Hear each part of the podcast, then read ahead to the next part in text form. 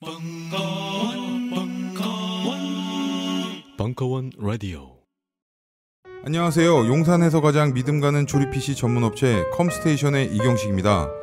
당장이라도 사용하고 있는 컴퓨터를 들어다 던지고 싶을 때, 그럴 때를 대비해 저희 컴스테이션이 용산 선인상가 이십일 동 일 층 백삼십 호에서 기다리고 있습니다. 아이티 강국에 걸맞게 믿을만한 조립 피씨 컴스테이션이 신뢰를 바탕으로 그 기회를 제공해드리겠습니다. 궁금하신 점은 문의 주십시오. 공일일 팔구이 오오육팔 번입니다.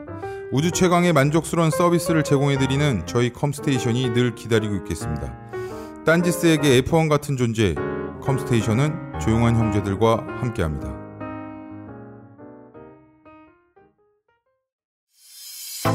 특별 편성 참여정부 윤태영 전 대변인이 말하다. 대통령의 철학과 소신. 이천십칠 년 일 월 이십일 일 강연 이 부.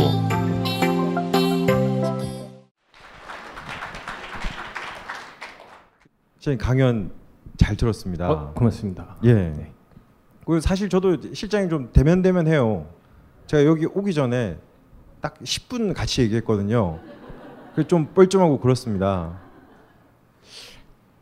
지금부터 잡담을 할 텐데 왜 대통령과 일하게 되셨어요? 어 일단 대통령님이 굉장히 매력이 있는 분이세요. 그건 저, 저, 저, 저가 가까이서 그걸 볼 수 있었던 행운이 있는데 지금도까지도 돌아가신 지 지금 팔 년 네네. 아직도 쓸 게 무궁무진하게 있어요. 그러니까 그만큼 참 아 뭐 본인은 풍운하라고. 이 풍운하라고 얘기한 적도 있으신데 하여튼 옆에서 볼 때 참 이분처럼 다양하고 참 버라이어티한 분이 없구나 라는 예. 그 인간적인 매력이 무엇보다 있고요. 무엇보다 아까도 잠깐 말씀드렸지만 사람에 대한 음, 이게 굉장히 간단한 건데요. 네. 예, 저 작은 거에서 감동을 받았는데 예를 들어 제 후보 캠프에 들어갔을 때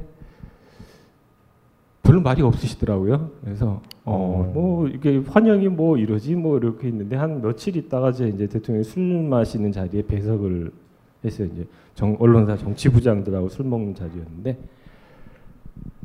좀 취하셨어요. 그래서 저도 이제 원래는 제가 이제 술상무로 간 건데 제가 술을 못 하니까 이제 예. 우리 대통령님이 다 드시고 대통령님은 술을 네. 좀 잘 하셨습니까? 거의 이제 잘 못하세요. 폭탄, 어, 그러니까 예. 뭐 어디 여론 뭐 이게 설문조사 나오면 제일 싫어하는 거 쓰면은 폭탄주 쓰셨어요. 어. 하여튼 모시고 이제 명륜동 자택이죠. 대통령 되시기 전에 살던 집에 이제 명륜동 앞에 가서 내렸는데 갑자기 제 등을 탁탁 두르시더니 예. 취한 목소리 윤태영 잘 들어왔어. 어. 이제 너랑 나랑 둘이 또 우리 몇이서 세상을 바꿔보는 거야. 아, 좀 상투적인데요? 어. 아니요, 아니요. 근데 예. 그 순간에 이 정말 뭉클함이 있었어요. 와, 아. 이분이 낮에는 이렇게 평을 못 하시고 이렇게 술의 힘을 빌려서 저가 들어온 거 환영해 주시는 거야. 근데 그게 정말로 감경, 감동스러웠어요. 아, 예. 네. 그 처음에 말씀하실 때 막 이 노무현 대통령 처음 봤을 때 막 이 사람이 싸우는 게 아닌가 이렇게 네. 또 말씀하셨는데. 그런데 실장님도 경상남도 진해 출신 아닙니까? 아 저는 진해에서 이제 예. 말을 배우기 전에 예. 한 살에 아. 올라왔기 때문에 예. 예, 어차피 이제 그쪽 사투리는 못 배웠고요. 제가 또 안 그래도 예. 거기서 네다섯 살까지 살았어도 예. 제가 말을 굉장히 늦게 배워서 집에서 굉장히 걱정했었거든요. 네. 그래서 뭐 병원에 데리고 갈까도 생각했었기 정도이기 어, 때문에 예. 그쪽 경상도 사투리는 거의 못 배웠을 것 같습니다. 예. 아 이거는 제가 부산 출신이라서 부산 비하 발언하신 것 같아서 한번 물어봤습니다. 저는 이 분을 보면서 제가 전에 이 얘기를 하면서 통화를 한 삼십 초 동안 한 두 번 했어요. 근데 말씀이 되게 따뜻하시더라고요. 그냥 느낌이 오늘 보신 것 같이 좀 단단하고 원래 최전방에서 같이 정치를 하시는 분들은 그렇게 나대지 않습니다. 그냥 묵묵하게 옆에서 있는데 그 연설기획비서관 때랑 대변인 때랑 제일 보속실장 때랑 그 단계를 거치면서 하셨던 고뇌나 대통령 옆에 있으시면서 느꼈던 점들이 궁금하거든요. 각자 다른 입장들이 있을 텐데 연설기획비서관 때는 어땠습니까? 음, 그, 그때는 이제 뭐 주로 거의 기록을 하던 상황이어서 예. 이들이 아침부터 저녁까지 이렇게 기록을 하던 상황인데 그때 그때만 해도 체력이 거의 이제 바닥이 나 있던 상태여서 좀 많이 힘들었던 것 같아요. 그래서 이게 비서관 낮추기 할 때 그러다가 대변인을 다시 하라고 그래서 사실은 연설기획 비서관 업무를 거의 반은 포기하고 예. 대변인 역할을 다시 이천육 년 하반기에 대변인을 했습니다. 그래서 대변인이 굉장히 중요한 직책이라서 그렇다고 해서 연설기획 비서관이 중요하지 않다는 얘기는 아닌데 예. 그걸 겸직을 했었거든요. 그래서 예. 대변인 하랴 또 올라가서 시간 되면 기록하랴 이게 굉장히 심해 너무 힘들어가지고 결국은 예. 이제 그걸 못 버티고 다음 해 초에 청와대를 떠나게 됐습니다. 그게 막판에 힘들었던 일인 것 같아요. 예, 근데 대통령께서 뉴스를 계속 보시는데 그러면은 대변인이 하는 말도 매일 볼 거 아니에요? 그렇죠, 보십니다. 예, 그럼 거기에 대해서 평을 하십니까? 저는 하십니다. 저는 아홉 시 뉴스에 예. 제가 나온 날은 긴장을 하고 있습니다. 그래서 정말로 이제 청와대 전화 딱 지키면 아 전화하셨구나, 내가 말 잘못했구나, 예. 라는 생각으로 전화를 딱 받았는데. 진짜로 어떤 날은 자네 왜 그런 말 쓸데없이 했어? 예. 이렇게 야단치신 날도 있고 예. 오늘 정말 얘기 잘했네 라고 하신 적도 있고 예. 그렇게 그 대변인 멘트에 대해서 코치를 많이 해주셨어요. 어. 실제로. 쓸, 쓸데없는 말을 한다고 했을 때는 어떨 때입니까 주로? 이게 이런 때가 있어요. 내부에서 회, 청와대 내부 분위기는 그런 것 같은데 그러니까 대변인이라는 게 사실은 영어로 하면은 음, 프레지덴셜 스포크 그러니까 대통령 대통령의 대변인이요. 영어 잠깐 망설이신 것 같은데. 아, 이거 제가 예. 뭐 드러나기 때문에 예. 오바는 안 하겠습니다. 예. 그 우리나라 말로 번역하면 대통령 비서실 대변인 공식 직함인데 네. 이게 좀 애매해요. 외국에서는 대통령 대변인이 확실한데 한국에서는 청와대 대변인이라고 해요. 그러니까 청와대 안에서 일어나는 모든 일들을 대변해야 되는 역할도 해요. 그러니까 누가 어 무슨 행정관이나 누가 뭐 잘못해서 뭐 좀 불미스러운 일이 생겼다 그래도 대통령 대변인이 나가서 그에 대해서 해명을 하는 시스템이거든요. 예. 그러니까 이게 좀 뭐 모르 뭘 모르겠어요. 어떤 게 맞는 건지 모르겠는데 그러다 보니까 청와대 내 분위기를 갖고 가끔 기자들은 그걸 갖고 이 저 온마이크라고 하죠. 네. 대변인들 이렇게 딱 고개 뻣뻣이 카메라 앞에서 쳐들고 이제 짧은 성명을 낭독하는 그걸 해달라고 해요. 그러면 네. 어머 청와대 내 분위기도 이러니까 해야지라고 이제 딱 이 정자세로 그 한 문장 잘 못 외워서 한 예. 대여섯 번 놓고 해야 되거든요. 그래서 하고 나면 저녁 때 대통령께서 당신하고 생각이 다르다고 이제 질책을 하시더라고요. 그래서 예. 그러니까 대통령 생각이 제일 중요합니다. 중요하기는 대변인은 청와대 내 분위기보다도. 생각이 다르면은 근데 그걸 가지고 그 다음 날 티비에서 대변인이 한 것과 나의 생각이 다르다 이렇게 말할 수도 없는데 그럼 그냥 넘어가시는 대통령님이요? 예. 어 사람들한테 얘기하시죠. 그러니까 대변인이 브리핑 잘못했다고 얘기하시죠. 아 그래요? 예, 예. 아 직접 얘기를 하십니까? 아 그럼요. 예, 아, 예. 그 그것도 궁금한데 이 대변인이라는 자리가 사실 청와대 안에서 볼 때는 그 최전선에 있는 자리고. 뭐 바깥에서 볼 때도 그렇죠. 근데 이 안쪽에서는 이제 외부 기자들이랑 주로 친한 자리. 그리고 바깥에 있는 기자들한테는 오직 이 사람을 통해서만 정보를 얻을 수 있는 그런 느낌인데 거기서 어떤 갈등 같은 건 없었습니까? 쟤, 쟤는 우리 편 아니야. 저쪽 서로 막 약간 경계에 있는 듯한. 그게 이제 있어요. 있습니다. 그래서 예. 경계인이에요. 일종의. 그러니까 음. 박쥐라고 아 그렇게 아, 예. 너무 제가 편만하는 예. 거고 예. 그 청와대와 춘, 춘추관 기자실 사이에 서 있는 사람이에요. 그러다 보니 청와대 안에서는 기자들하고 가까운 사람으로 생각하고 네. 기자들은 청와대 사람으로 생각하고 음. 그러니까 이게 잘못 엇갈리면은 항상씩 떨어지는데 그러니까 저는 처음 첫 대변인 할 때는 대통령님 측근이 아니었어요. 소위 말하는 음. 측근이라는 개념을 뭐 쓴다면. 예. 그때만 해도 저 이 기라성 같은 저 측근이 있었어요 많이. 예.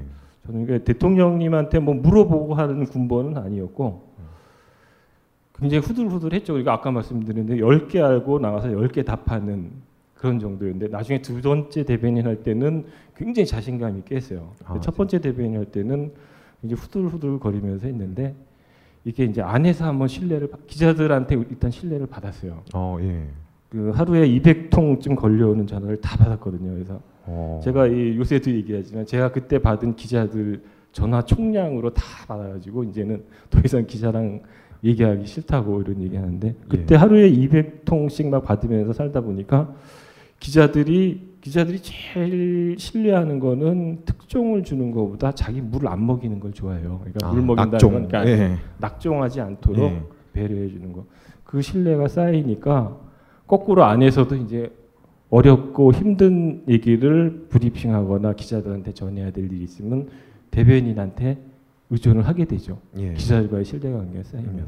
그럼 다시 기, 그런 걸 통해서 이렇게 상승작용을 해요. 아, 서로 신뢰, 신뢰가 예, 쌓이네요. 근데 이게 예. 어느 하나가 딱 무너지면 이게 또 그냥 예를 들어서 뭐 중요한 일인데 대변인이 모르고 있었다. 예. 그러면 기자들이 대변인한테 안 물어보죠. 어. 다시 저희 대변인한테 물어봐도 잘못된 정보만 주거나 이러면 신뢰를 안 하게 되면 나중에 또 안에서도 또 신뢰를 잃게 되는 이런 과정이 있어요. 어. 그 참여정부 대변인은 뭐 그때도 티비에서 많이 뵀지만 좀 다르다고 생각하는데, 지금 뭐 대변인은 그냥 이제 뭐 말만 하지만 엄청나게 대변인한테 질문이 많이 가잖아요. 그리고 모든 부처의 일을 다 대변인한테 묻는데 그게 소화가 오, 어떻게 가능합니까? 다 알, 알 수는 없고. 저는 인간이. 그 대변인 될 때 그런 건 모르고 했어요. 그냥, 아, 예. 아 생각이 그냥 뭐 하라니까 하는 거고, 이게 대변 청와대 대변인이 어, 어떤 자리인가 이런 건 몰랐는데 나중에 얘기 들어보니까 청와대 대변인이 아침에 얘기하면 그게 쫙 전국의 관가에 쫙 퍼진대요. 그래서 오늘 청와대 지침 뭐 입장은 뭐고 이런 게 전 공무원한테 공유가 된다고 그러더라고요. 그래서 예. 어, 굉장히 무게가 굉장히 큰 자리구나. 그건 전 된 다음에 알았습니다. 아, 근데 예.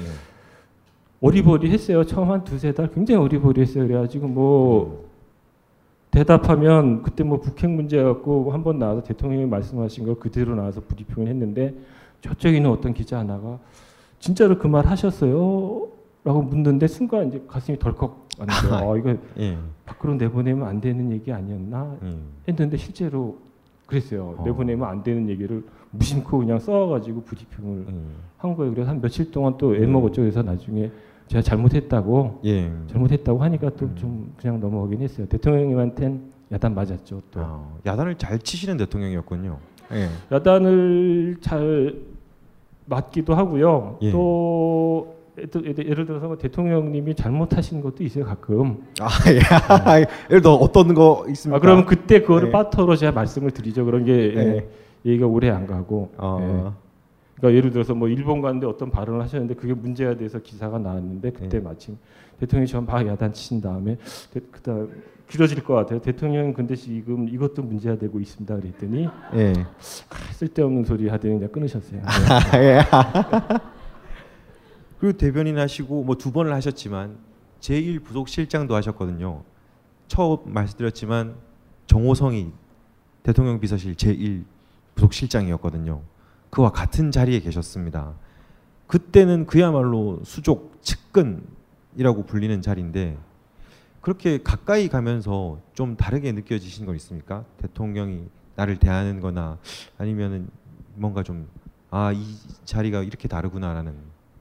그 제가 후보 시절에는 이 칼럼에 제가 뭔가 기여를 하겠다는 생각으로 일은 별로 잘, 아까 말씀드린 연설문은 잘 쓰는 것 같지 않고 기여를 하겠다는 생각으로 네티즌 칼럼 예. 같은 걸 많이 썼어요. 그래서 이 대통령이 그런 거 좋아하시거든요. 아, 예. 거기 이제 막, 막 정몽준, 이해창 비난하는 것도 많고 그랬어요. 음. 근데 그거를 다 보셨나 봐요. 그래가지고 음. 단일화가 성사된 다음 날 아침에 저를 보시더니 악수를 하면서 잔액을 열심히 보고 있어 그러시더라고요. 그래서 음. 어, 그 정도 사이였어요. 제가 그 이상 가까이 친하지는 못했어요. 예. 근데 대통령 당선되시고 난 다음 날 출근을 하니까 그 후보실이었죠. 그 전날까지 후보실 앞에 이렇게 검색대가 딱 놓여 있는 거예요. 음. 그다음 옆에 이 잘생긴 신사 정장을 쫙 차려입은 두세 명의 남자가 딱 문을 지키고 있는. 예. 그러니까 경호원들이 아. 경호를 하는 거예요. 그, 그날 아, 이분은 이제 나랑 굉장히 먼 곳에 가 계신. 예. 예, 굉장히 멀리 가셨구나. 더 이상 예전처럼 가깝게 얘기할 수 없는 분이구나 생각을 했죠.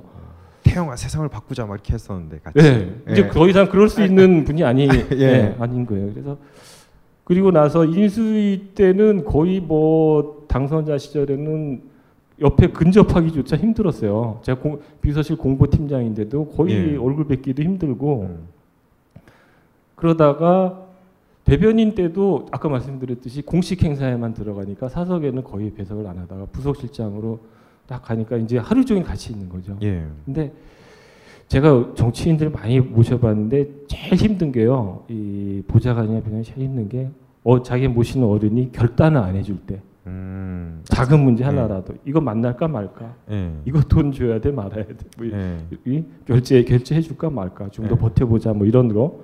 근데 제가 요청드리고 이거 결정해 주셔야 되겠습니다라는 거를 그 자리에서 거의 결정을 어. 해주세요. 예. 결정을 뒤로 미루지 않으세요. 예. 그거를 꼭 어떤 식으로 하냐면 제가 이거 이거 결정해 주셔야 되겠습니다 그러면은 제가 그 건에 대해서 제대로 알고 있나를 질문을 두세 개 던지세요. 아, 확인을 하는 거예요? 네, 얘가 이거에 대해서 좀 정확히 알고 나한테 지금 요청하는 건가? 예.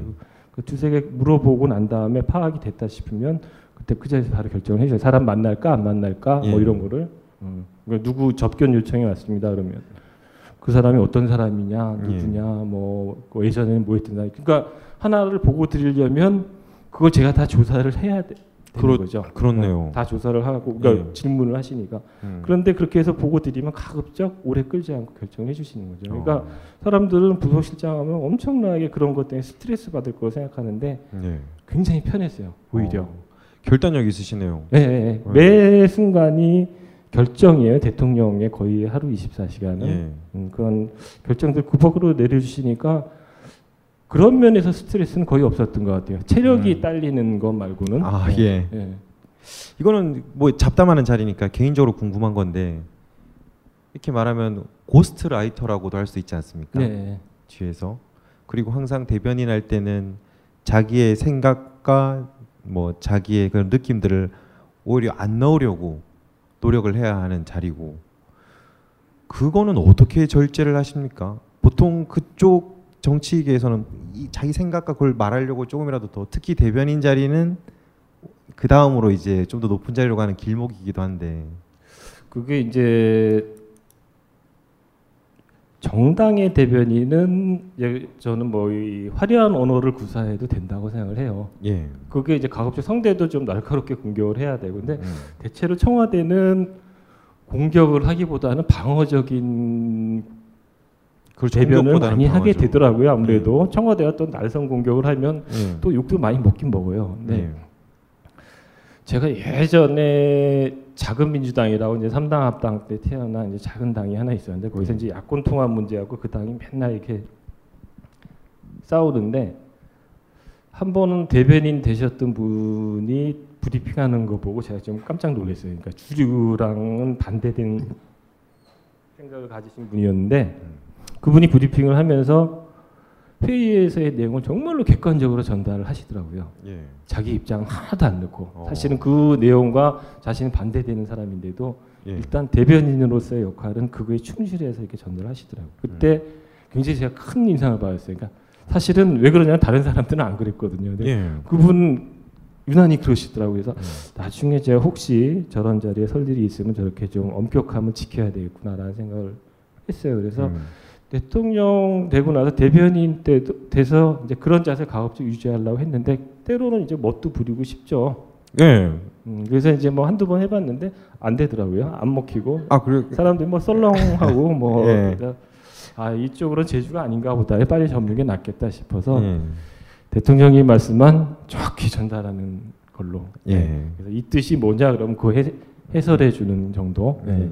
그 정도로. 예. 그 당시 혹시 실제로 그 자리에 계셔서 언론을 계속 상대했으니까 특히 그 많은 공격을 받았던 참여정부 시절의 대변인이었는데 언론에 섭섭했던 점이 특별히 있습니까? 참여정부 대변인으로서. 그죠. 뭐 사실은 기자들은 참 싸움을 붙이는 걸 좋아해요. 예. 원래 친했, 친했던 기자들도 계셨을 텐데. 어, 기자들을 다 친하죠. 예. 예. 예. 근데 두 양쪽 당하고 청와대 또 뭐 청와대하고 야당 이렇게 싸움 붙이는 걸 좋아해요. 그래서 예. 뭐 예를 들어서 청와 당에서 의원이 칠십 명인데 예순아홉 명은 다 똑같은 생각하고 한 명이 다른, 다른 생각 갖고 있다. 예. 그 한 명의 기사를 코, 코멘트를 받아가지고 기사를 쓰면 예, 아 그렇네요. 예, 그러면 예. 기분이 나빠요. 예. 그러면 이쪽에서도 사람의 감정이 있어서 그거 예. 보고 기분 좋지 않으니까 누가 또 언론하고 얘기하면서 또 이 감정 섞인 얘기를 하게 돼요. 그러면 그럼 똑같이 대세도 아닌데 예. 양쪽에 한두 명이 싸움 부딪히는 말들이 예. 그러니까 왜냐하면 좋은 말들은 기사로 안 쓰거든요 대체로. 그렇죠. 재미가 없잖아요. 네. 청와대 대변인의 역할은 제가 어디 어제인가 어디서 얘기했는데 기사를 안 만드는 거예요. 예. 음. 기사가 될 것 같은 걸 기사라는 게 대부분 나쁜 기사예요. 네. 그 가급적 기사를 안 만드는 걸로 그 기사를 무력화시키는 예. 예. 그런 역할을 주로 많이 하려고 아, 했죠. 그런데 대통령님은 그때 계속 기사를 만들고 싶어 하시는 것 같은데. 우리 대통령님은 기사를 만들고 싶어 하시죠. 네. 근데 이 기자들은 특징이 이쪽에서 얘기한 건 그대로 안 써줘요. 예. 왜냐하면 그거 요새 저도 이제 책 나오고 나서 언론에 인터뷰할 때 아, 이 책 홍보해야지 많이 팔아먹어야지 하고 이 책에 대해서 막 선전하는 말을 하면은 기사 보면은 그런 얘기 하나도 없어요. 네. 왜냐하면 그렇게 받았으면 앵무새 기자라고 생각할 수도 있고. 그렇죠. 다 그렇죠? 똑같은 기사만 나오니까. 자신이 뭐 이게 뭐 기획해서 한 뭐 이게 좀 그런 답변, 예. 제 입장에서는 곤란한 답변이나 이런 거를 기사 제목으로 예. 뽑는 경우가 많죠. 그러니까 음. 이 기자들의 물음에 답변해서 거기에 자신이 하고 싶은 말을 얹히는 능력 예. 이건 저한테 없어요. 근데 음. 우리 노 대통령님은 탁월하세요. 음. 그게 어. 이게 기자들이 물음에 답하시면서 자신의 얘기를 하시는 거죠. 예. 그러니까 어떤 때는 기자회견할 때 모두 발언 없이 모두 발언을 저는 거꾸로 모두 발언만 하고 들어오시죠. 요새 요 뭐 박 대통령처럼 그거 되게 잘 하고 계시잖아요. 예. 모두 발언하고 일문일답은 예. 곤란하니까 하지 마시죠. 그러면 얘가 내 참 뭐 맞아 뭐 이런 눈으로 쳐다보시고 어, 대화를 해야 어떤 된다. 날은 모두 발언 없이 아예 일문일답으로만 하고 오신 적도 있어요. 그러니까 예. 진정으로 사람들이 궁금해하는 거에 대답하는 게 소통이라고 생각을 하시니까 어. 그런 면에서 대변인으로서는 선배 대변인이죠. 노무현 옛날 통합민주당 때 대변인을 하신 적이 예. 있어요. 그래서 그러다 보니까 이게 잔소리도 많이 하시고 근데 음. 그, 끝까지 그 경지를 극복하지는 못한 것 같아요. 예. 예. 이분 윤태영 실장님 이제 주 이력 중에 출판사 편집장 시절 계시면서 여보 나 좀 도와줘라는 그 자서전을 같이 이제 구술한 거 정리하고 하셨는데 저는 그 책을 처음 봤을 때 읽어보신 분들은 그렇지만 되게 의외였거든요. 아니 왜, 왜 부인한테 막 음, 손찌검이나 막 그런 얘기 그런 걸 다 적었는가. 근데 또 그걸 또 편집장으로서 그대로 내셨고 저는 빼자고 했죠. 예. 네, 부부싸움 하시는 얘기 빼시, 빼시죠. 그다음에 그 여보나 좀 도와줘 시작하는 얘기가 처음 구술하신 게 그 옛날 그 송물 변호사 시절에 예. 그 처음 이제 변호사 개업하고 얼마 안 됐을 때 어떤 할머니가 찾아오셔가지고 자기 아들이 구속됐는데 빼내달라고 하면서 삼십만 원 수임료를 주고 가신, 갔어요. 근데 예. 사무장이 이제 딱 오더니 이제 잘 모르던 변호사 시절이었는데 사무장이 와서 이거 이 사건 딱 보니까 곧 풀려나 합의하면 곧 풀려나올 것 같으니까 예. 내일 가서 저 그 사람 면회하고 오시라고 면회하고 오시면 사건에 착수한 게 되기 때문에 삼십 나중에 풀려나와도 돈 안 돌려도 줘도 된다고 네. 그렇게 코치를 해서 정말로 그 다음날 아침에 가서 면회를 하고 오신 거예요. 예. 했는데 하루 이틀 만에 정말로 합의가 돼서 그 아들이 풀려났나 봐요. 그러니까 할머니가 오셔가지고 삼십만 원 돌려달라고 우리 노무현 변호사한테 예. 근데 그거를 매정하게 할머니도 예. 못 돌려드립니다 하고 이제 쫙 입을 씻으셨죠. 예. 그 할머니가 돌아가시면서 변호사는 다 그렇게 해서 먹고 삽니까? 라고 돌아가셨는데 예.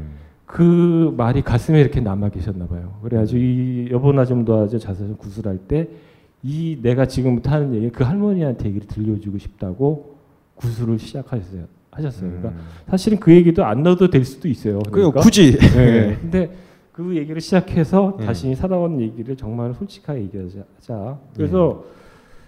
여보 나 좀 도와줘라는 제목도요. 사실은 저는 출판사 입장에서는 제목을 좀 섹시하게 지어보자 해서 여의도 부시맨으로 했어요. 예. 왜냐면 그때 부시맨 영화가 한참 인기도 있고 우리 노 대통령도 예. 뭐 상징적 이마에 주름도 있으시고 예. 또 이렇게 어떻게 보면 순수하신 분이 정치권에 들어와서 이렇게 막 예, 하시는 모습도 예. 있어서 그걸 하자고 그랬더니 딱 거절을 하신 다음에 네.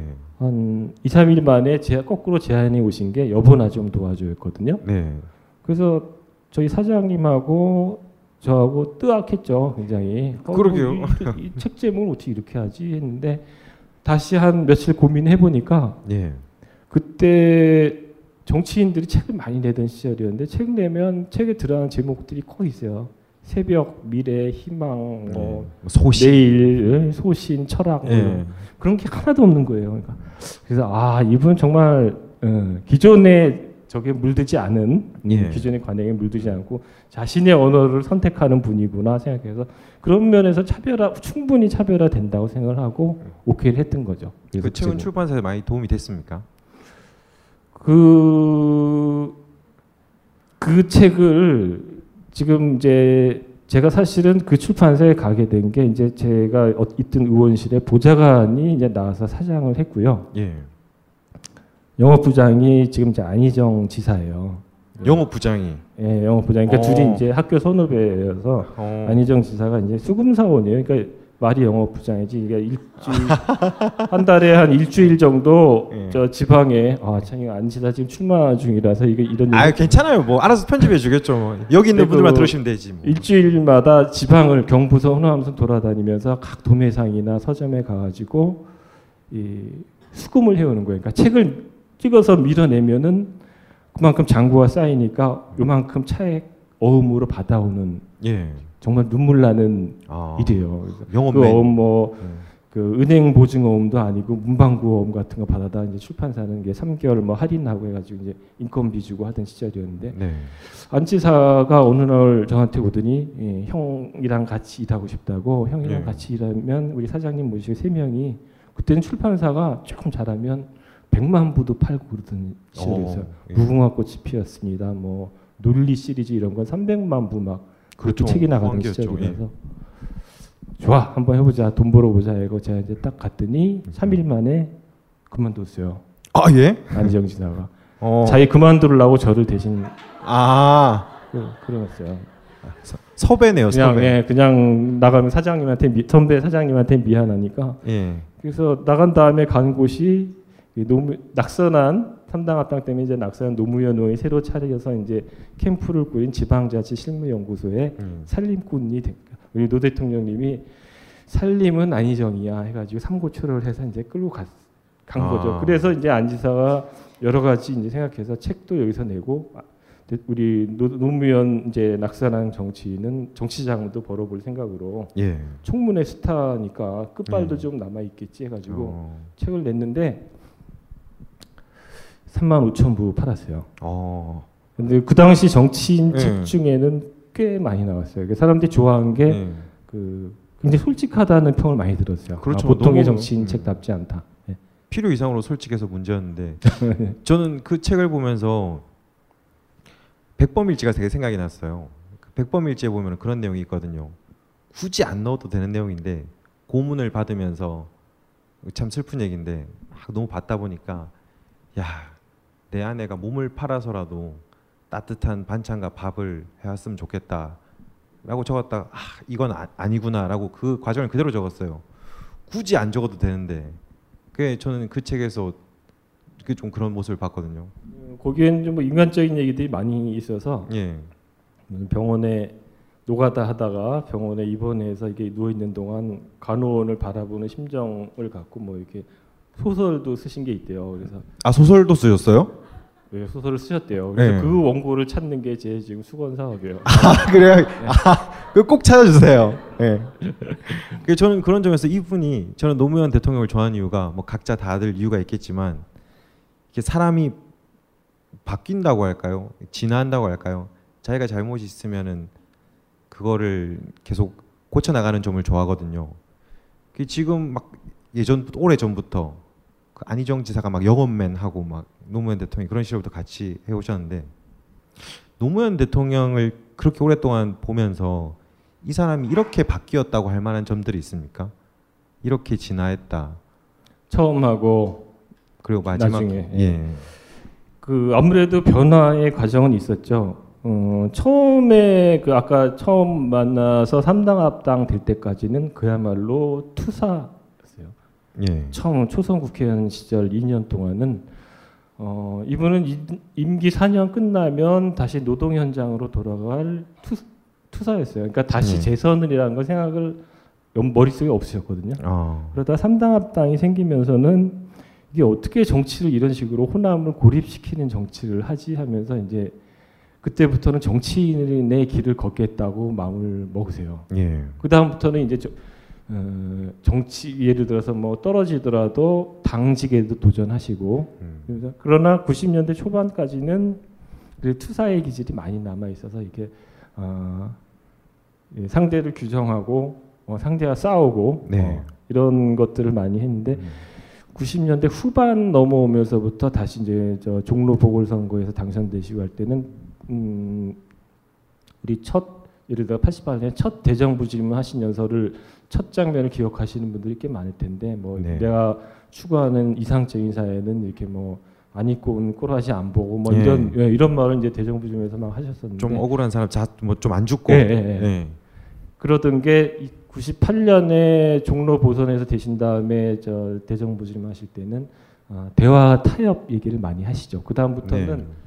어느 한 계층의 대변자라기보다 이렇게 중재하고 어, 대화 타협으로 이제 합의점을 이뤄내려는 이런 노력들을 많이 하세요. 그래서 노동 현장을 찾아가더라도 꼭 노동자 편을 들지는 않고 이렇게 음. 두 그 갈등을 조정하려는 역할을 네.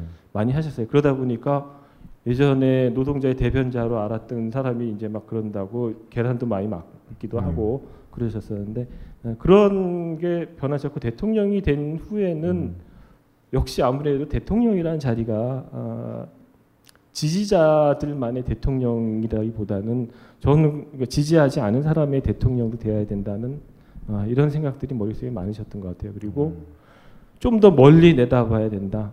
예. 대한민국의 미래를 좀 더 멀리 내다봐야 된다. 이런 생각들이 많이 지배를 하셨던 것 같고 그러다 보니까 이게 생각이나 이런 것들이 이게 당초에 지지했던 분들의 생각에서 볼 때는 좀 너무 멀리 가 있거나 음. 어, 우리랑 이제 생각이 다르다 이렇게 보실 수 있는 측면들이 생겨났던 것 같아요.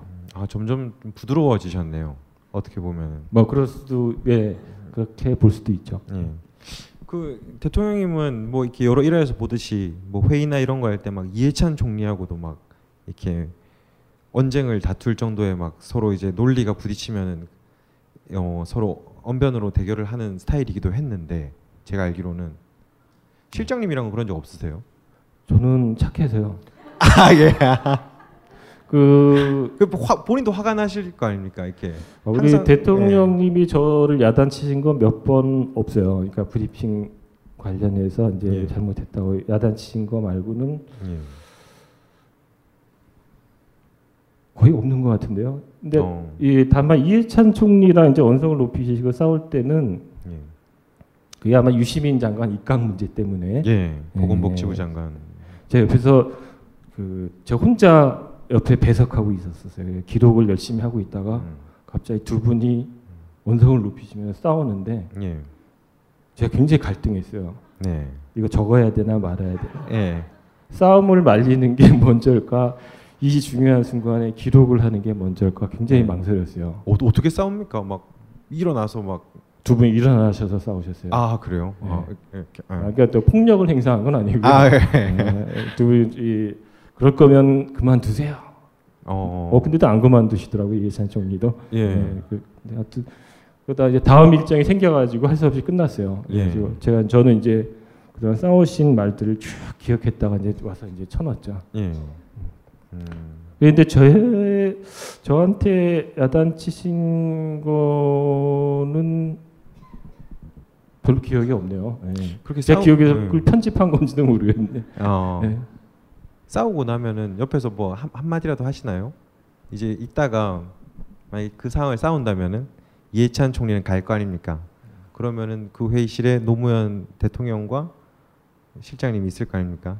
아, 대부분 대부분 대통령이 다음 일정, 대통령이 굉장히 바쁘세요. 예. 그래서 대통령이 먼저 딴 데 가셔야 돼요, 대부분. 아, 뭐 이렇게 막 고민하고 네, 시간이 대통령이와 없군요. 대통령의 시간은 거의 막 분 단위로 관리되고 있기 때문에 요새는 예. 안 그런 것 같은데. 예, 그러게요. 분 단위로 관리되고 있기 때문에 거의 대통령이 먼저 자리를 떠야 되는 경우가 거의 대부분이에요. 예. 네. 음. 참모들이 먼저 나오는 것보다 대통령이 이동하시, 우리 대통령님은 다음 자리 이동할 때까지 말씀하시거든요. 예. 그 이런 질문을 많이 들어보셨겠지만, 그리고 책에도 보면은 업무 노트가 백 권, 작은 포켓 수첩이 오백 권, 그리고 천사백 개 한글 파일, 그리고 이걸 또 지금도 정리하고 있다고 알고 있거든요. 그런데 이걸 계속 정리하고 있으면은 그때 당시에는 너무 바쁘고 막 매일매일 대응을 해야 되니까 음, 생각을 못한 점도 있을 텐데, 그 뒤에 막 칠 년 동안 계속 그 글과 말 속에서 살아오시면서 계속 되뇌이다 보면은 아, 이런 게 진짜 의중이었구나, 아, 내가 그때 이랬으면은 더 괜찮았겠구나라는 그런 게 있습니까? 그죠. 그, 적을 때는 팔이 아프니까 아무리 좋은 말도 좋은 말로 안 들리다가 예. 이번에 책을 정리하면서 보니까 정말 주옥 같은 말씀들이 많으시더라고요. 그래서 어. 예를 들어서 뭐 적당히 타협하고 살면 편하긴 하지만 세상은 달라지지 않는다. 예. 이 말이 어, 이렇게 좋은 말을 하셨지 하면서 이렇게 어록에 담아놨는데, 그때 적을 때는 얼마나 제 팔이 아팠겠어요. 이거 아, 예? 그렇죠. 계속 그냥 적고 있잖아요. 생각도 말 하나 하나를 음미하는 것보다 무조건 받아 적는 게 급할 때였으니까 예. 지금도 열어보지 못한 파일이 한 이삼백 개 되는 것 같아요. 한글 파일 중에. 예. 그러니까 제가 책을 쓰면서 주로 거꾸로 그때 뭐 있었지 하고 그 당시에 파일들을 찾아 들어가는 거였지, 하나하나를 다 에, 풀어헤치면서 그 속에서 뽑아내서 책을 쓰고 있는 건 아니었거든요. 그래서 예. 아직도 봐야 될 것들이 많고요. 근데 한 가지 그런 건 이렇게 칠 년, 팔 년 동안 이렇게 그 글 속에서 살다 보니까 저는 솔직히 대통령의 부재를 잘 못 느끼고 있는 건지도 모르겠어요. 음. 그러니까 뭐 밖에서 또 다른 사람이 뭐 대통령인 관련해서 뭐 문제 생겼을 때 그때 거 좀 찾아봐달라 뭐 예? 예. 그런 요구들을 많이 하고 뭐, 그러니까 항상 그 일을 하고 대통령 말 속에 살다 보니까 사실 이렇게 크게 실감을 못하고, 아직까지도 실감을 못하고 있는 거 아닌가 하는 생각이 들 때가 있어요. 어, 나오시면 그냥 반갑게 인사할 것 같은. 네. 음. 그러니까 대통령 말소리나 이게 옆에 들리는 것 같아요. 네. 네. 그 말이랑 글이랑, 말과 글을 둘 다 다루셨는데, 특히 노무현 대통령의 말과 글을 다루셨는데 보면 역대 대통령들이 다 존재한단 말이에요. 혹시 그 역대 대통령들에 대해서도 혹시 말하기를 평가해 주실 수 있습니까? 글쎄요, 제가 볼 때는 이게 말이라는 게 예전하고 예전하고 요새는 많이 달라져서 음. 어, 우리 노 대통령님 시절 말 잘하는 대통령은 저는 그 전에 뭐 김대중 대통령 예. 예. 그 전에는 거의 써드리면은 읽는 시대가 아니었을까 싶은데요. 아. 예. 그 전에는 공보, 아까 말씀드렸지, 공보 비서가 굉장히 실세들이 많이 됐어요. 예. 고, 그러니까 공보 비서를 하면은 실세가 되는 경우가 굉장히 많았어요. 그러니까 그만큼 글 쓰고 기자들 상대하는 게 중요하니까. 근데 김대중 대통령님이나 노무현 대통령의 경우는 어, 공보 파트가 별로 예. 각광을 받지 못하는 음. 음, 이게 말하자면 본인의 컨텐츠와 본인의 생각들이 뚜렷하기 때문에 공보일이라는 게 전달하는 역할이, 그렇게 얘기하면 이제 우리 김대중 대통령님 총재 시절에 공보비서였던 김한정 의원이 지금 이제 남양주 의원님이신데, 제가 총재 시절에 보니까 기자회견 한다고 그러면은 제가 다른, 그때는 다른 방에 있을 때, 저는 제가 다른 총재 기자회견 할 때면 아래에서 먼저 써요. 아래 비서들이 먼저 써서 올리면 거기서 이제 바꾸고 그러는데, 김대중 총재는 다르게 하더라고요. 김대중 총재는 녹음기 하나 들고 가서 예.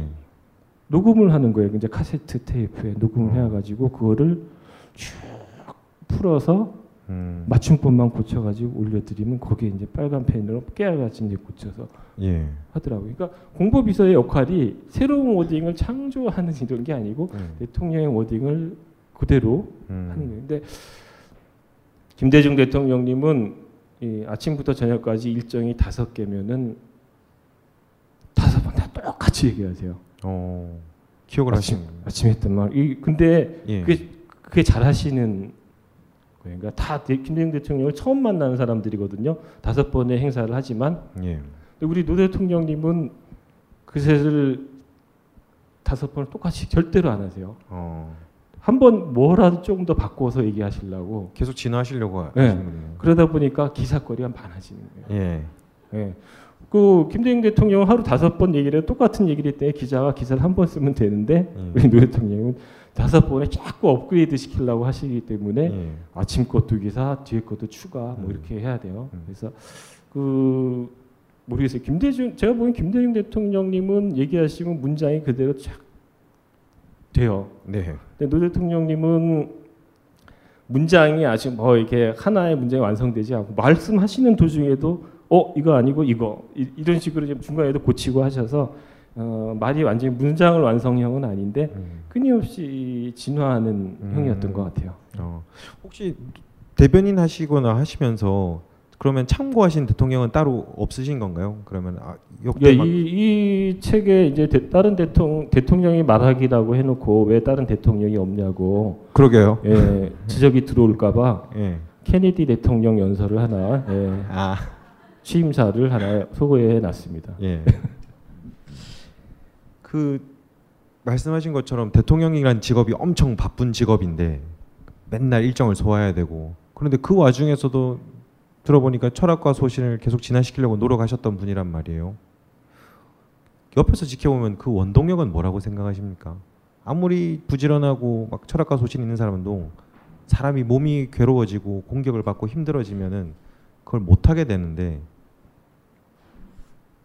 네, 제가 이제 볼 때 이 아까도 이제 발명한 건 몇 개 소개해드렸지만 그거 사실 안 해도 되는 거거든요. 그렇죠. 근데 그짜. 근데 이 쉬시는 시간에도 뭔가를 하셔야 돼요. 뭔가를 새롭게 아, 이걸 어떻게 좀 바꿔보면 안 될까? 예. 현실에 머무르지 않는 거죠. 그러니까 예. 참모들 입장에서는 엄청 피곤하죠. 사실은 아, 이제 한숨 돌리고 좀 쉬어야, 쉬어도 될 것 같은데 그 순간에 또 새로운 어젠다를 들고 나와서 이거는 어, 이렇게 하면 안 될까? 그러니까 예를 들어서 뭐 임기 마지막 해 개헌 제안 같은 게 아주 대표적인데 그 될 모르겠어요. 대통령은 굉장히 될 가능성을 높이 봤지만 참모들이나 일부에서는 이게 음. 어렵다 막판 개헌이 밀어붙이셨잖아요. 네, 어렵다고 생각했는데 그 와중에서도 그걸 시도를 하시는 거죠. 그러니까 네.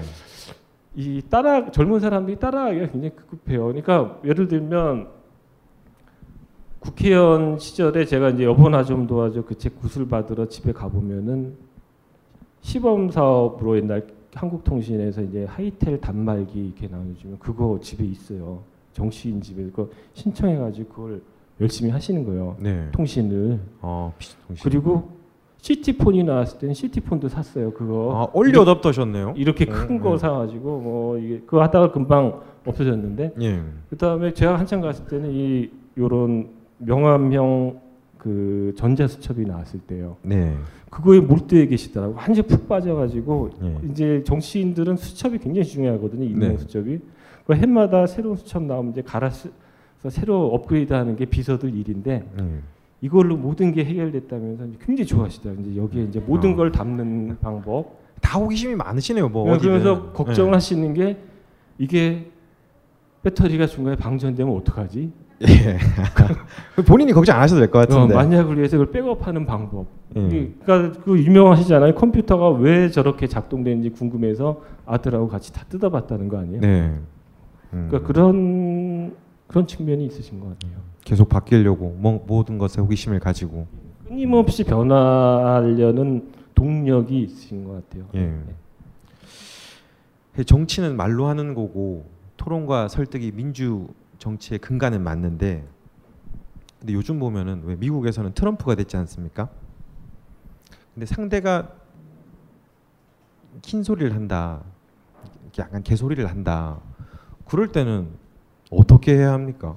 그러면은 그 이게 합리적인 토론으로 되는 게 아니잖아요. 말과 글을 아무리 단련시킨다고 해도 그런 걸 또 많이 당해 보셨을 테고 그래도 토론을 하는 게 낫다고 생각을 하셨던 것 같아요. 아 그래도 예. 그런 상대와도 이게 에, 그 예전에 이제 후보 시절에 이제 구술을 하시면서 한번 해수부 장관 시절의 경험을 얘기하시는데 음. 부산 출신이 해수부 장관이 되니까 부산의 여론이 이제 해수부와 해경청을 부산으로 바꿔야 된다는 여론이 막 높아졌었나 봐요. 그래가지고 근데 그거 그거를 부산 출신 장관 됐다고 해서 덜컥 가져가기 굉장히 어려운. 그러니까 굉장히 합리적으로 생각해야 되는데 이제 말하자면 반대 입장이신 거죠. 음. 그러니까 그걸 부산에 가서 토론을 하신 거예요. 토론했는데 육 대 일로 붙은 거예요. 예. 그러니까 찬성이 여섯, 그러니까 부산에서는 공정하게 하겠다고 했는데 예. 사실 가 보니까 여섯 명이 찬성이고 반대는 이제 노무현 후, 어, 장관 혼자 이제 반대 입장을 갖고 토론했죠. 그러니까 안 굉장히, 공정하네요. 굉장히 불리한 상황이었는데 예. 토론의 결과는. 대통령이 그 노무현 장관이 이겼어요. 다음날 신문에 예. 다 그렇게 평가가 그렇게 났어요. 그러니까 음. 불합리하고 비합리적으로 보이다를 같이 토론을 하는 모습 자체에서 사람들이 아 이건 누구 말이 맞구나를 음. 알 수 있기 때문에 음. 끝까지 포기하지 말고 음. 토론은 붙어야 된다라고 생각을 하셨던 것 같아요. 네. 실장님 생각도 그렇습니까? 이미지의 정치, 뭐 예를 들어서 한국에도 막 트럼프 같은 사람이 나오고 그렇게 한다 하더라도 컨텐츠나 소신이 있으면은. 승부를 보는 편이 낫다. 그 어쨌든 대화 토론은 굉장히 중요한 요소라고 생각을 합니다. 예. 또 그렇게 말 말을 통해서 일단 뭐 어, 합의할 수 있는 것들이 있다면. 음. 근데 그런 정치인들이 많은가요? 잘. 예. 오, 박근혜 대통령은 토론 안 해서 대통령이 됐잖아요. 아. 아, 예. 또 나올까봐 그런 사람. 예. 제가 딱 한 시간만 하려고 해서. 이제 세 가지 질문이 남았는데 뭐 가장 사실 궁금한 건 그겁니다. 말과 글에서 가장 중요한 건 뭐라고 생각하십니까? 컨텐츠죠. 컨텐츠. 컨텐츠. 예, 예. 음. 그다음에 우리 책에도 있지만 사상과 철학이라고 예. 생각을 합니다. 예. 예. 그리고 제가 말과 글의 전문가인 것처럼 하지만 사실은 아까도 얘기했지만 윤태영의 글쓰기 노트는 책도 잘 안 팔렸고요. 아 예. 또 이 대변인이 이제 대통령의 말이고 뭐 예. 연설이 대통령의 글인데 사실 참여정부의 대표 주자는 예. 저희 대변인 그러면 천호선 글을 하면 강원국 이렇게 해서 제가 이제 명함 내밀기는 어렵습니다. 예, 왜 겸손을 또? 예. 그러니까 이 뭐죠 이렇게 백 점짜리는 없고 저는 한 팔십 점씩 했던 것 같아요. 예. 컨텐츠가 가장 중요하다. 네. 그러면은 지금 아주 상황이 모처럼 되게 좋긴 한데 그 뭐 야권 정치인을 평하시긴 지금 약간 힘든 상황이라고 제가 알고 있고 그러면 여권 정치인 중에는 만약에 말을 잘한다 본인 선생님 기준에 이 정도 컨텐츠라면은 우리가 한번 상대해 볼 만하다 이런 사람을 한 세 명 정도만 뽑자면은 보시면서 아 이 사람이 콘텐츠가 있다고 생각하면 있습니까 혹시 참고할 만한? 글쎄요, 저 언제부터인지 하여튼 뭐 대통령이 돌아가시고 나서 제 텔레비를 기본적으로 잘 안 보고, 그래서 이게 다른 사람들이 일부러 거. 일부러 안 보시는 건가요? 음, 이게 뭐 건강을 위해서요. 아 예, 예, 예. 정신 아, 건강을 위해서도. 예. 예. 그러다가 최근에 최근에 저도 많이 봤어요. 그래서 뭐 음. 뉴스룸이나 썰전 이렇게 보다 보니까 이제. 여당 정치인들 얘기하는 거 몇 명 이제 보게 됐는데 네. 예. 그 중에서 뽑는 건 그래도 유승민, 뭐 남경필, 원희룡 이런 분들 얘기는 그래도 좀 예. 합리적으로 얘기하려고 노력하는 것 같이 아. 보이더라고요. 예. 잘은 모르겠지만 자주, 아주 많이 들어보진 못해서 예. 어, 그것까지는 모르겠는데 어쨌든. 확실히 컨텐츠가 있는 분들을 역시 좋아하시는군요. 음. 아, 이거 다 하시는 건가? 예. 이천십구 년에 그 노 대통령 십 주기 평전을 낼 계획이라고 들었습니다.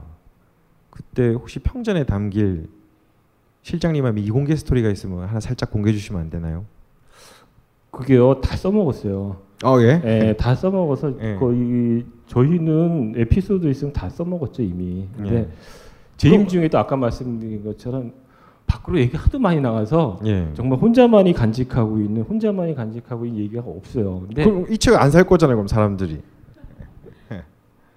어 이게 이저 이 대통령이 말하기도 사실은 많이 공, 대통령님 말씀이 반이에요. 예. 공개된 말씀. 그래도 음. 사주시던데요. 아 죄송합니다. 네, 네. 그 우리 대통령이 독대를 안 하신 걸로 유명하신데 네. 제가 부, 이 연설기획비서관 부속실장 할 때 저는 굉장히 독대를 많이 했어요. 네. 그래서 음. 이 나쁘게 악용한 적도 있어요. 제가 오, 예. 독대를 언제 했냐면 외국 나가면요 이 저쪽에 제공하는 승용차를 타게 돼요. 예. 그럼 운전기사도 저쪽 나라 사람, 그러게요. 경호도 저쪽 나라 사람이 해요. 예. 거기 대통령이 혼자서 이제 행사장까지 이동을 하시는데 예. 항상 그렇게 보내드리다가 어느 날 좀 심심하시겠다 저렇게 말 상대 없으신 말 하고 싶어 하실 텐데 예. 가는 동안이 또 한 시간 이렇게 걸리는 적도 있으니까. 예. 그래서 어느 날부터 옆에 탔어요. 탔더니 이게 이제 그 다음부터는 빠져나올 수가 없게. 네. 그때마다 자네는 안 가나? 예. 그러면 이제 그 자리는 저 앞에 사람이 한국말 모르니까 이제 이 독대가 되는 거죠 거의. 그러게요. 예. 와 되게 중요한 사람이다. 그 자리에서 이제 여러 가지 이제 민원을 예. 음, 제가 얘기했는데 한 지. 제일 결정적인 게 저 음. 그만두겠습니다. 아, 아. 이게 이제 어떤 얘기가 나왔냐면 아니 그 차 안에서요 그만둔다는 얘기를? 어 그 전에 이제 그, 그 연설기획 아까 말씀드렸듯이 연설기획비서관 대변하면서 너무 힘들어가지고 이제 그만두고 싶다고 편지를 한번 올렸어요. 예. 대통령께서 굉장히 감동을 받으셨어요. 제가 글을, 예. 글을 굉장히 사무치게 썼거든요. 음. 예. 굉장히 감동을 받으셔서 음. 이 막 이 좀 이 생각이 왔다 갔다 하실 때였어요. 근데 그때 마침 외국 방문이 있었는데 그런 자리에 생겨서 제가 말씀을 드렸죠. 음. 제가 사실인데 이거 누가 듣기엔 아부처럼 보일 수도 있는데 네. 아까 말한 이제 통큰 디테일이라고 네. 대통령님은 어떻게 그렇게 통클 때는 통크게 하시고 자는 세심하실 때는 그렇게 세심하시게 하는지 음. 모르겠다고 이렇게 말씀을 드렸더니 그래 그렇지. 예. 아 그런 거 세상에 알려야 되는데요. 그랬더니 맞아. 그래서 예. 제가 나가서 그거 좀 쓰겠습니다. 그랬더니 예. 그, 그러라고 하셔서 가... 이렇게 나가는 예. 거를 허락을 예. 해주셨어요. 그때 아... 예.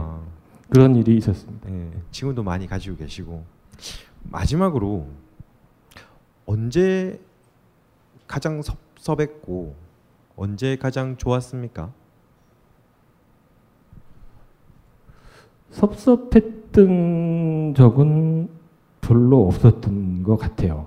어, 그, 그, 예, 예. 기, 근데, 기질, 기질이십니까? 성격이십니까? 네, 저, 어, 제가 참 잘했어요. 예, 예. 그 굉장히 이, 이런 말 잘 참, 처음 써보는데 굉장히 총애를 많이 받았어요. 어, 외국 쓰시지 왜 이렇게 감동받을 뿐만 아니라 글 쓰는 사람에 대해서 기본으로 삼십 점을 주셨어요. 제가 다른 사람들한테 굉장히 미안하게 생각하는데 예. 당신의 얘기를 밖으로 전하는 사람한테 삼십 점 정도를 높이 줘서 제가 굉장히 좀 불공정한 경쟁을 했던 기억이 예. 있어요. 그래서 어, 이 친구는 당신 제 자신의 생각을 글로 옮길 놈이니까 하면서 음. 이렇게 막 잘 해주시고 이런 게 있는데 음. 제일 기분이 좋았던 거는 이런 일이었던 것 같아요. 구십, 그러니까 이천칠 년에 제가 이제 밖에 나와 있다가 예. 정치권에 들어간 지 한 이십 년 되고 나서 하다가 청와대 생활을 막 마치고 나오니까 그때 예. 아까 말씀드린 후보 시절에는 정치권 떠나야지 새로운 삶을 모색해야지 이러다가 또 끌려가서 이제 청와대에서 사 년 일하고 나온 시기였거든요. 그래서 예. 나와 보니까 막막하더라고요 사실. 네. 무슨 뭐 정치권에 있으면서 전문적인 분야가 쌓인 것도 아니고 음. 무슨 특별한 노하우가 있는 것도 아니고 글 쓴다고 해서 이게 뭐 글 쓴다고 누가 뭐 책 사주는 것도 아니고 음. 하고 있는데 주변에서 쿡쿡 찌르는 거예요. 다 내년에 총선인데 어, 나가보지 않겠냐. 대변인도 두 번 해서 얼굴도 많이 팔리는데 그 인지도가 어딘데 예. 써먹어야지 해서 오 나가볼까 했더니 바로 대통령한테 그 정보가 들어갔어요. 누가 와서 일러가지고 들어오라고 하셔가지고 이제 들어갔더니 자네 출마하려고 그러나 그래서 어. 예, 저 이 이럭저럭의 길이 잘 안 보여서 정치 출마 국회의원 출마도 생각해보고 있습니다. 그랬더니 자네는 출마하지 말게. 음. 어, 자네는 나랑 퇴임 후에 봉화에 내려가서 같이 내 생각을 정리하는데 아 뭐야 당시 네.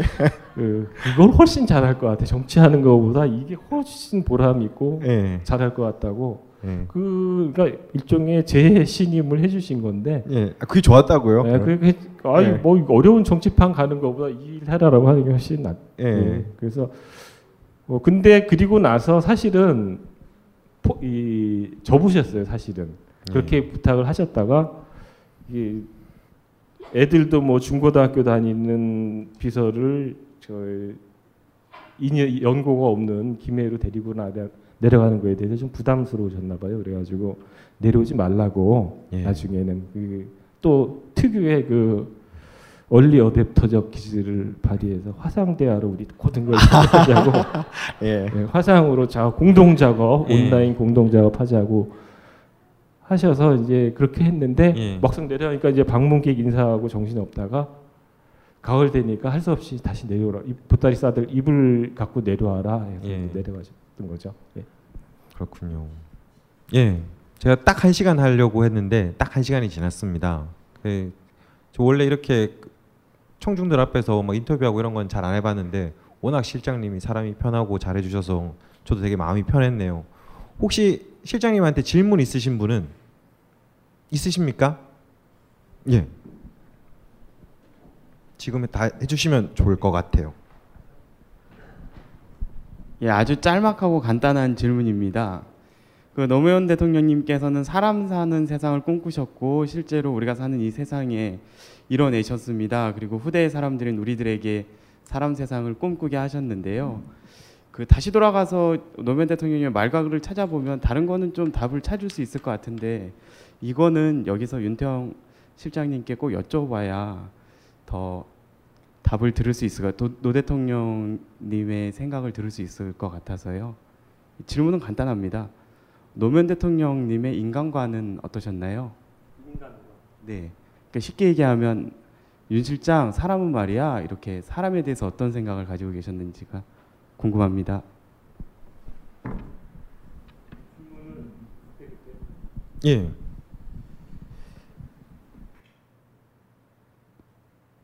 이 딱 한마디로 한다면 동료라고 생각을 하시는 것 같아요. 이 임기 초에 불법 대선 자금 문제 때문에 나와서 기자회견을 하신 적이 있었는데 그때 안희정 지사가 이제 구속될 때였는데 그때 표현을 동업자라고 표현해가지고 대통령이 어떻게 그런 말 참모를 동업자라고 쓸 수 있, 표현을 쓸 수 있냐고 어, 엄청 두드려 맞았습니다. 근데 옆에서 보면은 실제로 그 말 말고 적합한 말이 없을 정도로 같은 같은 시대를 사는 음, 동료라는 의식이 굉장히 강해요. 그 아까도 말씀드렸지 주변의 참모들을 옆자리에 같이 앉히다거나 그러니까 그때 처음에 부산에서 출마하고 할 때 이게 참모들한테 하는 얘기들이 나를 민주 발전의 도구로 써달라 이런 얘기를 하셨듯이 수평하고 평등하고 어 했던 그런 것 같아요. 그래서 이 제가 보기엔 미안함 사람에 대한 예의라고 아까 표현했지만 미안함과 이런 걸 간직하고 있는 제가 한번 놀란 게 그 베트남에 갔을 때였어요. 베트남에 가서 이제 어디 저 공장을 순방하는 거였는데 거의 이제 미싱 놓고 이제 여공들이 탁, 탁 저 일을 하고 있는 곳인데 그 우리나라 이제 칠십 년대 초반에 칠십 년대의 구로공단에서 봤던 그런 장면들이 이제 베트남에서 그때 우리 예, 우리나라 이제 외국 자본이 들어오고 이랬을 때 생각이 났나 봐요. 그러니까 그 사람들이 과연 우리 때처럼 그렇게 이 여공들이 그렇게 좀 뭐 어, 힘들게 살고 있는 건 아닌가. 이런 생각이 퍼뜩 드셨나봐요. 저한테 우리 주, 낮, 주, 낮은 목소리 우리, 우리 그때처럼 그렇지는 않겠지라고 생각 얘기를 슬쩍 하시더라고요. 저한테 물어보시는. 예, 저도 뭐 그건 몰랐으니까 그런지 안 그런지는 몰랐으니까. 근데 어쨌든 그렇게 매사를 볼 때 인간을 중심에 놓고 사람을 중심에 놓고 어, 생각을 하셨던 것 같아요. 그러니까 어렵고 예를 들어서 뭐. 밤에 티비를 보시다가 이런 특집 프로가 나왔어요. 그러니까 이 아파트에서 이 임대 아파트에서 내쫓기는 서민들 이런 얘기가 나왔는데 그걸 보시고 나서 바로 밤중에 다음날 아침 회의 소집해가지고 그 사람들 대책 마련해 주라고 그 다음날 아침 회의에서 그 이제 동영상까지 확보하라고 해서 모든 수석 보좌관들한테 보여주기 위해서 어, 그렇게 했던 것이 인간에 대한 애정이 기본으로 깔려 있는 거라고 보시면 될 것 같습니다. 네. 인간은 평등하다라는 걸 기본으로 가져가시는 분이셨네요. 또 질문 있으신 분 있으십니까? 응?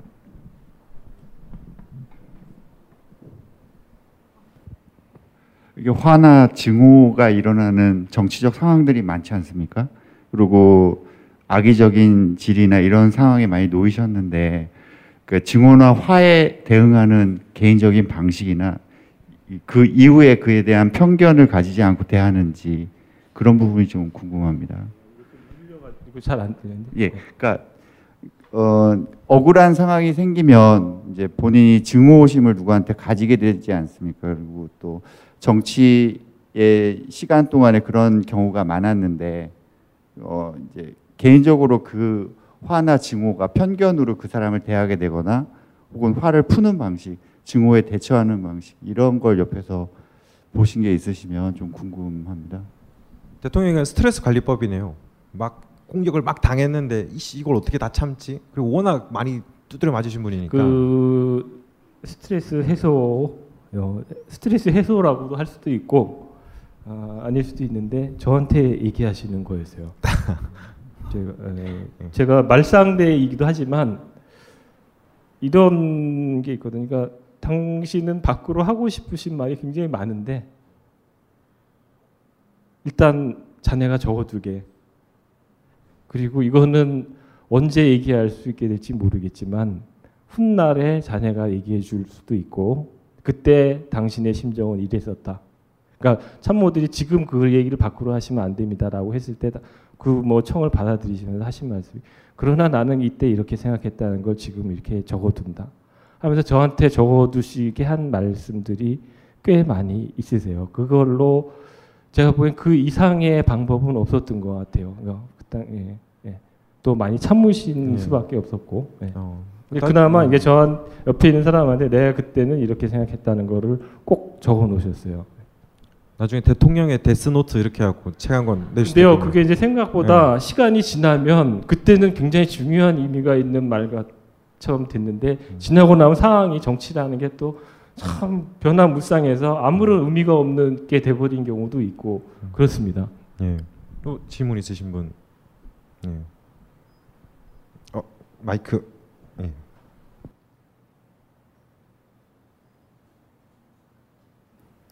윤 작가님께 좀 말씀 좀 생각을 한번 듣고 싶은데요. 어, 사실 그 올해도 그 박근혜 대통령이 기자 간담회를 했지 않습니까? 굉장히 폐쇄적으로요. 예. 기자들을 많이 상 그 상대를 하셨었는데. 어, 예전에 그 참여정부 시절에 기자들이 청와대 출입 기자들이 보였었던 그런 스탠스 그리고 또 지금의 그 기자들이 보이는 그런 스탠스의 차이점이 어땠었는지 좀 비교 좀 해주시고요. 어, 작가님이 생각하시는 그 청와대 출입 기자들의 스탠스는 어떤 게 가장 바람직한지 좀 간단하게 좀 말씀 주셨으면 고맙겠습니다. 그 제가 아까 말씀드린 대로 어, 누구를 모시면 음, 참모가 누구를 모시면 그 사람의 생각과 많이 닮아갈 수밖에 없는 이런 구조가 있습니다. 그러니까 에, 거, 거기다 이제 권력을 가진 대, 권력의 무, 에, 영향일 수도 있는데 그거보다도 그러니까 대통령이라는 굉장히 큰 인물을 옆에서 모시다 보면은 이게 그 생각이 많이 빨려 들어가게 돼요. 그리고 노 대통령 같은 분은 그러니까 이거는 이제 그런 참모들의 경우고 기자들도 대부분 그러니까 출입을 하다 보면은 그 출입처에 애정을 갖는 기자들이 꽤 생겨요. 그러니까 워낙 거기 돌아가는 상황이나 이런 거를 많이 알게 되기 때문에 그러나 하여튼 저는 그러니까 스스로를 객관화시키는 능력들이 굉장히 필요하다고 봅니다. 기자들의 경우에는 그러니까 참모랑 또 달라서 참모들도 그런 와중에서도 끊임없이 스스로를 객관화시키기 위해서 언론을 보고 신문을 보고 또 일반 뭐 사이트를 찾아와서 다른 의견도 보는 것처럼 기자들도 그걸 객관화시키기 위해서 끊임없이 노력을 해야 된다고 생각하고요. 우리 참여정부 때는 어쨌든 그런 것들이 다 열려 있었어요. 그러니까 예를 들어 청와대 경내 출입하는 걸 막아, 막았을 뿐이지 그 외에 모든 질문은 자유롭게 할 수 있었고 어떤 질문도 제한이 없었고 그 우리 노, 심지어 그러니까 임기 초반에는 우리 노 대통령님 경우는 거의 주말마다 어, 기자실에 나오셨어요.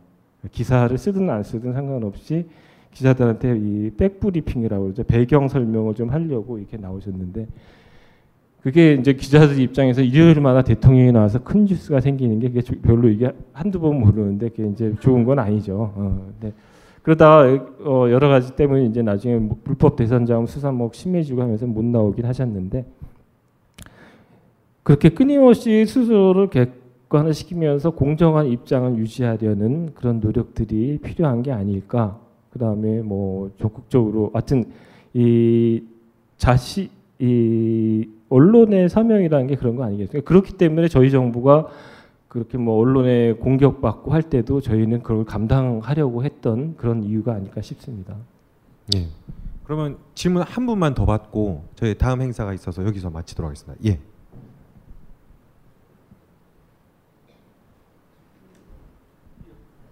아, 예. 편하신 대로. 예. 예. 이, 이야기 잘 들었습니다. 그 책에서 노, 대통령의 말하기에서 말하기의 반복론적인 부분에 대해서 많이 서술해 주셨는데요. 혹시 표현에 대해서는 어떻게 생각하는지 궁금한데요. 예를 들면 대통령이 뭐 표준어를 구사했다든지 표준어를 구사했다든지 혹은 말을 할 때 뭐 그럼 지금부터 한번 해보자는 거죠. 뭐 이런 식의 표현들 있지 않습니까? 음. 그런 그런 내용들을 좀 안 쓰고 맞습니다, 뭐 약간, 맞고요, 뭐 이런 네, 거 그런 약간 예. 지금 막말로 예. 하면 약간 고급스러운 표현을 썼다면 예. 아, 어땠을까 하는 예. 생각이 들어서 그런 부분에 대한 생각을 한번 듣고 싶습니다. 아, 예, 뭐 표현 우리 노 대통령님 표현에 대해서는 참 시비가 많았었고 그 시비 말에 대한 시비 때문에 제가 이 책을 쓰기 시작한 배경이기도 하고요. 또 대통령님도 재임 중 뭐 끄트머리 가서 자네가 나중에 쓸 기회가 되면은 말에 대해서도 한번 써봐라 대통령 말에 대해서도 써봐라는 숙제를 남기시기도 했었는데요. 일단 표현에 대해서는 이 저는 굉장히 생생한 표현들이 굉장히 실감 나고 좋았어요. 근데 그게 참 활자화되면은 꼭 이상하게 보이는 측면이 좀 있었는데 임기 초반에는 굉장히 의도적으로 하셨던. 측면도 있어요. 확실히 에, 대통령 우리나라 사람들이 미국 오바마 대통령의 그 백악관 내에서의 참모들과 스스럼없이 있는 장면들을 굉장히 좋아하면서도 우리나라 대통령의 그런 왜 우리나라는 그런 대통령이 없지? 그런데 노 대통령은 사실 그런 쪽에 가까운 분이셨거든요. 그래서 뭐 재임 중에 비서동 쪽에다 에, 집무실을 따로 만들어서 비서들하고 가까운 곳에 있으려고 하셨고. 그런 사진들도 실제로 많이 있고 표현이나 이런 것도 당신이 살아왔던 삶에서 했던 용어들 이게 어느 날 하루아침에 대통령이 됐다고 해서 대통령 수업을 받고 대통령의 언어를 사용해야 된다.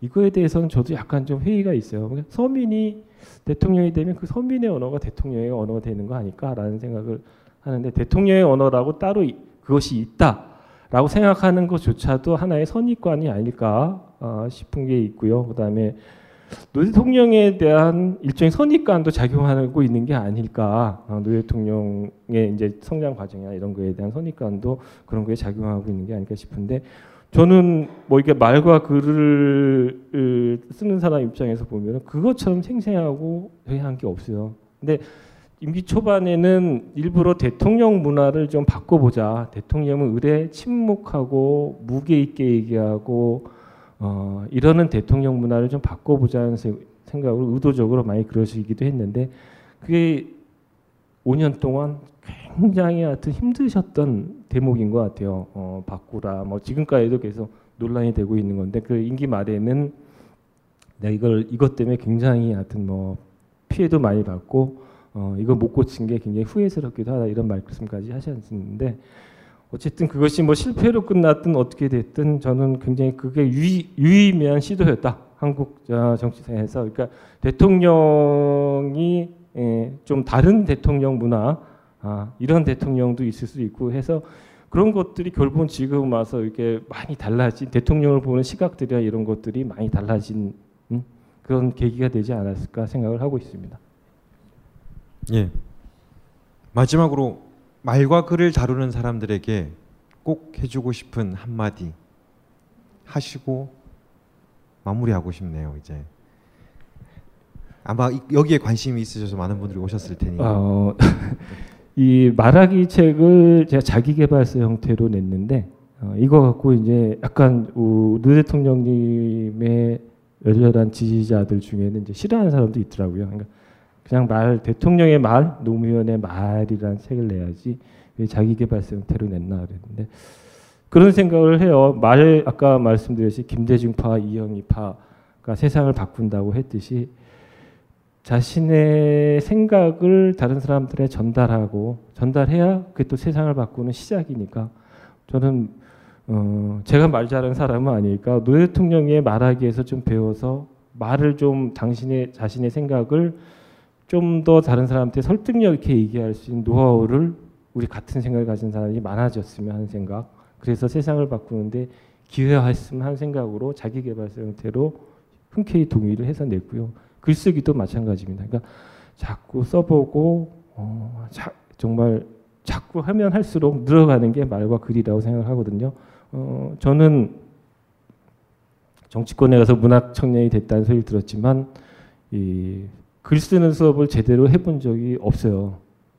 없는데 어쨌든 뭐 이렇게 먹고 살기 위해서 이제 월급 받아가면서 결국 그 일을 하게 됐는데 마감이 있는 글을 쓰게 되면서 이렇게 여기까지 왔는데 그렇게 자신을 계속 쓰는 자리 또는 계속 말해야 되는 위치에 일부러라도 갖다 놓으면서 말과 글을 열심히 쓰고 하시고 하는 게 세상을 바꾸는 첫걸음, 아니 우리가 바라는 세상을 만드는 첫걸음이 아닐까 생각을 합니다. 그것이 아마 제 얘기가 아니고 노 대통령이 갖고 있었던 생각인 것 같습니다. 네.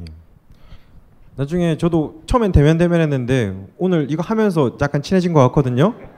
한번 가서 나중에 인터뷰를 해볼 생각인데 나중에 이제 방송 올라오시고 이러면은 그때도 원래 사람들 많은 데서 말하면 뻘쭘하니까 댓글 달아주시거나 메일 보내주시면은 가서 또 한번 이런 분은 본인이 먼저 말 안 하시고 캐야지 말씀을 하시는 분이라 거기 가서 또 물어보겠습니다. 밖에 눈이 많이 오는데 오늘 참 이런 어려운 자리 와주셔서 놀지도 않고 이렇게 들어주셔서 감사합니다. 박수 한번 주시죠. 예, 너무 고맙습니다.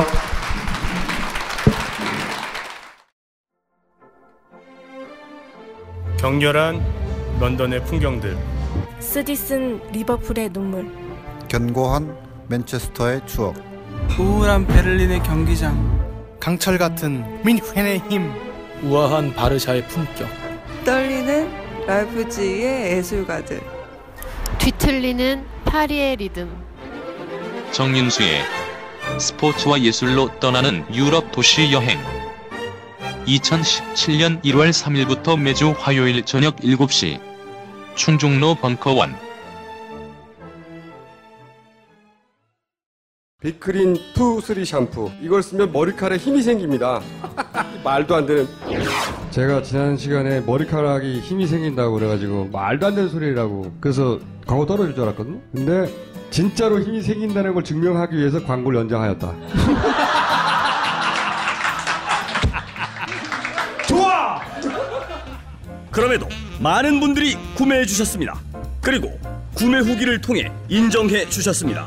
딴지마켓 재구매율 오십삼 퍼센트에 빛나는 빅그린 투스리 샴푸, 이십삼 일 후 변화가 없으면 백 퍼센트 환불해드리겠습니다. 지금 바로 딴지마켓에서 확인하세요. 벙커원, 벙커원, 벙커원 라디오.